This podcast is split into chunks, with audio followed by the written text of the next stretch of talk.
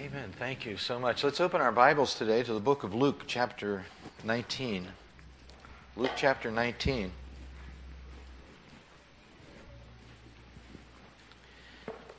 You know, this is always one of my favorite Sundays because everyone loves a parade. I was telling our Saturday congregation, uh, you know, I, I grew up in uh, Pittsburgh when every, I, I didn't know then that I was poor. All, all of our friends were, we were in the same boat. And, a, and an outing for my sister and myself was for my mother to put us on the streetcar and take us down to Pittsburgh for a parade. I thought that was the greatest event in all the world. Uh, this is uh, in the Bible there is what we call the Palm Sunday parade. And the people that were looking at that, this parade thought this was the greatest parade that they had ever seen. In Luke chapter 19, uh, beginning in verse 37, the scripture says, Then as he was now drawing near the descent of the Mount of Olives, the whole multitude of the disciples began to rejoice and praise God with a loud voice for all the mighty works they have seen, saying, Blessed is the King who comes in the name of the Lord, peace in heaven and glory in the highest. And some of the Pharisees called to him from the crowd, Teacher, rebuke your disciples. Everybody's always trying to put a, a little uh, rain on your parade. They're having a good time. The Pharisees are saying, Listen, what's wrong with your disciples? They're making too much noise. But he answered and said to them, I tell you that if these should keep silent, the stones would immediately cry out. Now, as he drew near, he saw the city and wept over it. Now, I've underlined that in my Bible because that's important to me. Seldom does somebody at a parade break forth in tears, but Jesus did, saying, If you would have known, even you, especially in this your day. I've underlined the word your day because that's important. Um, this was the day that Jesus offered himself to the nation of Israel as their Messiah in a most unique way. He came riding into town on a donkey. And that was the fulfillment of an ancient Old Testament prophecy. He said, Listen, this is your day. And the things that make for your peace, and now they are hidden from your eyes. For days will come upon you when the enemy will build an embankment around you and surround you and close you in on every side and level you and your children within you to the ground and they will not leave in you one stone upon another because you did not know the time of your visitation. This is a prophecy concerning the destruction of the city of Jerusalem, and it was fulfilled not too many years later. Uh, this is, I said before, one of my favorite Sundays because a- after church, I think we'll have some people out there on the front porch, some kids out there giving out palms. I remember growing up uh, as a little, my earliest recollections, I was growing up in McKees Rocks.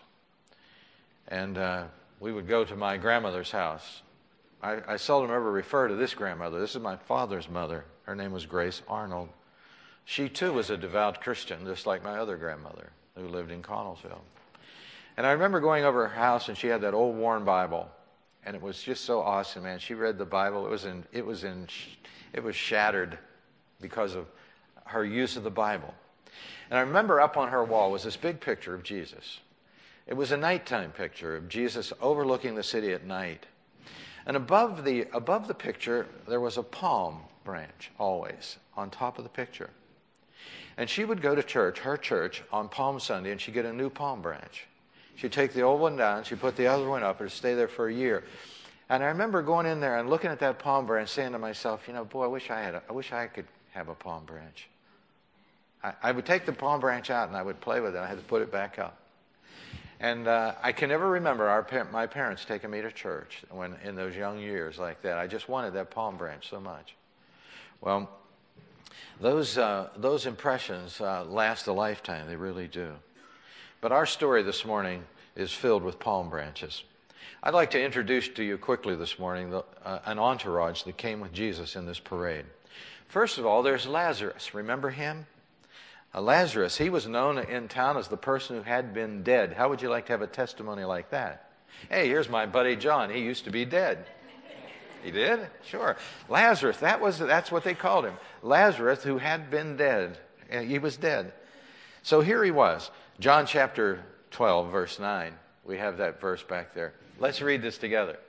Then a great many of the Jews knew that he was there, and they came not for Jesus' sake only, but they might also see Lazarus, whom he had raised from the dead.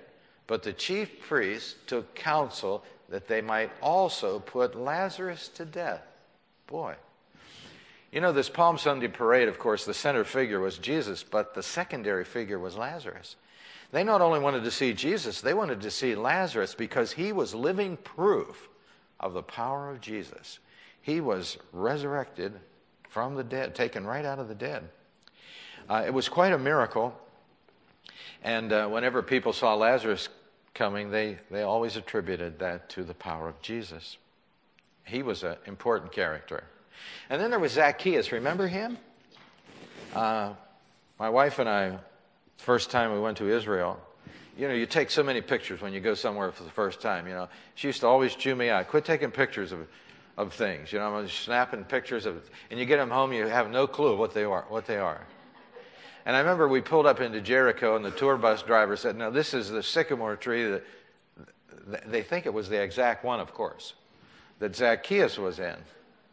Uh, and uh, and so I'm, I'm over there taking pictures of this crazy tree. It looks like any other tree on the planet, you know. I'm, I'm trying to get through the people to take the pictures of this tree. Uh, Zacchaeus, uh, what the Bible says, was a tax collector. The Tea Party people wouldn't like him at all. Uh, he was rich uh, because he was a tax collector. Luke 19, verse 9 and 10, let's read this. And Jesus said to him, Today salvation has come to this house because he also is the son of Abraham. So the Son of Man has come to seek and to save that which is lost. Well, this guy climbed up in the tree to find Jesus. And Jesus saw him there and he said, Listen, today salvation's come to your house. I see your faith. And then we have this last section, these last two lines there for the Son of Man has come to seek and to save the lost. You know, I tell you, our church, all the time, let's be interested in winning the lost to Christ because remember, one day that's where you were. One day there was a church somewhere that was telling the very same thing I'm telling you for their people to go out and care about you. And you know, it's so interesting uh, that Jesus cares about lost people all the time, you know. The Bible says, For the Son of Man has come to seek and to save the lost. When I grow a little dull in my zeal for souls, I'm comforted to know that Jesus is never in that state. He's always on the hunt for people. You know, we are so easily distracted. You know, we have a million and one things going on in our life, and, and we, we, after a while, we don't even think of the important things. And Oh, but I'm so thankful that Jesus is, always has the important thing on his mind. People like you and people like me. That's the closest thing to the heart of God today, I think. And so there was Zacchaeus, and, and uh, Zacchaeus thought he was looking for Jesus, but Jesus said, No, I've been looking for you. And you know, the circumstances of our life bring us into proximity to Christ. Sometimes people will invite somebody to church, they'll listen to a friend, They'll turn on a radio program. They'll do all sorts of things. And they get the idea, you know, I have an interest in God, but I'm here today to tell you that God's always had an interest in you. God's always been looking for you. Uh, never has a seeking Savior and a seeking sinner ever failed to meet. Let's, let's say this statement together, okay? A seeking Savior and a seeking sinner never fail to meet. Well, let me say to you today Jesus is seeking you. Jesus is looking out for you. He wants you. He wants to save your soul. He wants to erase, eradicate the barrier that, that you have erected between you and God, and that's your sinful life. He wants to tear that down so that you can have communion with the Lord. Uh, when Jesus saw uh, this guy, Zacchaeus, up in the sycamore tree, he said, Come down, I'm going to go to your house. Man, that would be a shock, wouldn't it? And the, the leaders were mad that Jesus would go to the house. And you know the reason why they were mad? They said that Zacchaeus is a sinner. Oh, that's interesting, isn't it? As though they weren't. You know, why go to his house? He's a sinner. We know Zacchaeus was a sinner and he knew it, but the other people were sinners and didn't know it. Because everybody is a sinner, right? We're all sinners. And, uh, and so this was the reputation of Jesus. Jesus was a friend of tax collectors and sinners. Uh, and let me say to you today, he wants to be your friend. He, in fact, he is your friend. And he's doing everything he can to extend his hand of friendship to you to bring you to salvation. Well, whenever, he extended his hand of friendship to Zacchaeus, Zacchaeus had an immediate conversion. You know why? Because immediately he wanted to do restitution. He wanted to make things right that was wrong in his life. And that's the mark of salvation. Do you know that? When somebody accepts Jesus as their Savior and they, they go out and they say, Listen, things are going to change in my life, that's a mark that a person has really been touched by God. And so, you know what he said? He said, I'm going to give half of my goods to the poor. Boy, something happened to him. And he said, If I've taken anything by false accusation, I'll restore fourfold. Uh, immediately, his life was just changed dramatically, just like that. Just like the Bible says a person's life will be changed. 2 Corinthians 5:17. Therefore, if any man be in Christ, they're a new creation. Old things are passed away, behold, all things are become new. Someone said one time that the last thing to become converted in the life of anybody is their wallet. You know, I mean, you can have a head conversion, you can have an arms conversion, eyes conversion. The last thing to be converted is your wallet. Now, the interesting thing here is that was the first thing that was converted on Zacchaeus. He was completely converted. He really was. Well, Jesus is a friend of sinners. Jesus loves you. Let me tell you this Jesus is rooting for you, He is pulling for you. Every one of you in this church today. He's pulling for you through the power of His Spirit. He's drawing you to Himself. He wants to show you in this Easter season how much He really loves you. It's very powerful. There was another person in the Palm Sunday parade. His name was Bartimaeus. What do you know about him? He was blind, right?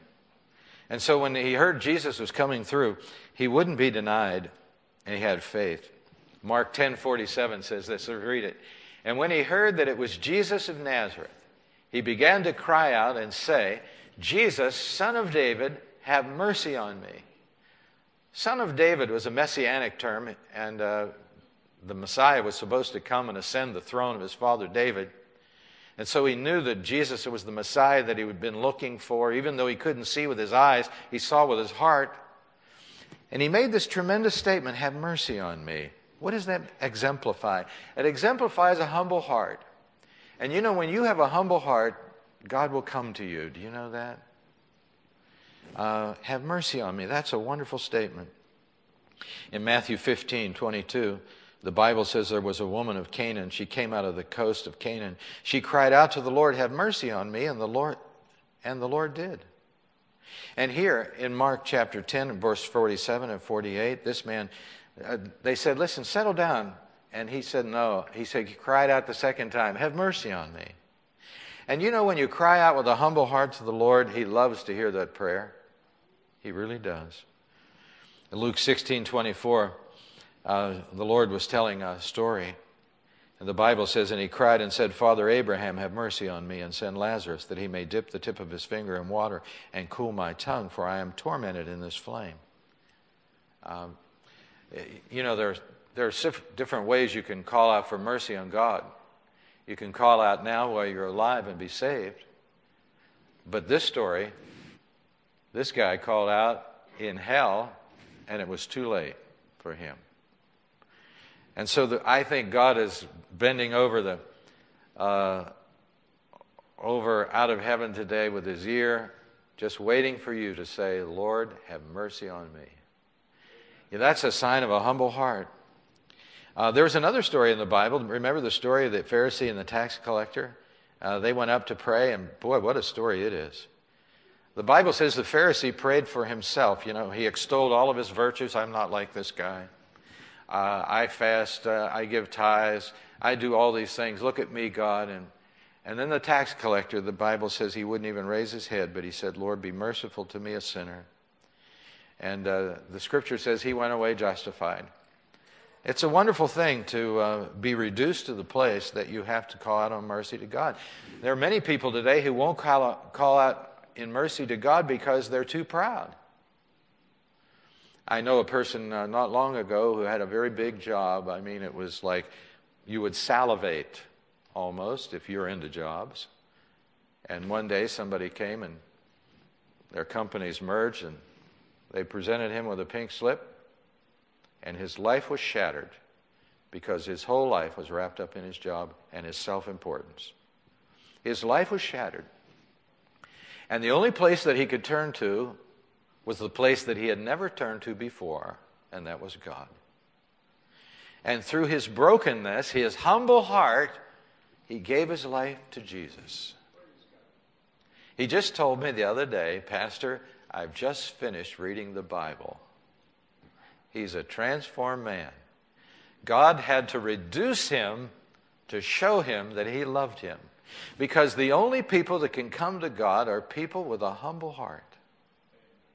That's the, that's the key to the entrance into the presence of God. He didn't have a humble heart before that. Uh, this message that Jesus was preaching uh, in John chapter 12, verse 14 and 15, the Bible says, And when he found a young donkey, he sat on it. As it is written, Fear not, daughter of Zion, behold, your king is coming, sitting on a donkey's colt. Well, that's an Old Testament prophecy in Zechariah chapter 9, verse 9. Can you imagine in the, in the throes of all of this parade, all of this noise, Jesus couldn't get up and preach a sermon. It was too noisy. And so what he did is he gave an object lesson, and you and I know that a picture is worth at least a thousand words.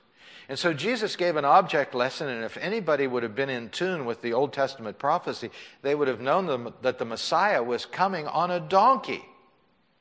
And so here Jesus, this is his last offer of himself to the nation of Israel. Uh, John 1, uh, verse 11 and 12 says, He came unto his own, and his own received him not. But as many as received him, to them gave he the authority to become the children of God. Uh, Jesus is presenting himself, and but you know this parade turned very sour for him, and we just we read it here in Luke 19. He was disappointed. Look back at your Bible in verse 41. Now he drew near and he saw the city and he wept over it. Now I've mentioned this to you a few times before, but it's worth repeating. In the New Testament, it is said two times that Jesus wept. The shortest verse in the English Bible is John 11:35. It said Jesus what? Wept. Let's say it together. Jesus wept. The Greek word there in John 11:35 means this. It means that he shed a tear. Have you ever been in a situation where you're you know, you're just moved emotionally and you just you feel uh, are you starting to leak? Right right here. You just feel you're not going to really break down, but you're just you're sad. That was at the funeral of Lazarus, his friend. When he saw, looked around at the broken-hearted people at the funeral, he shed a tear.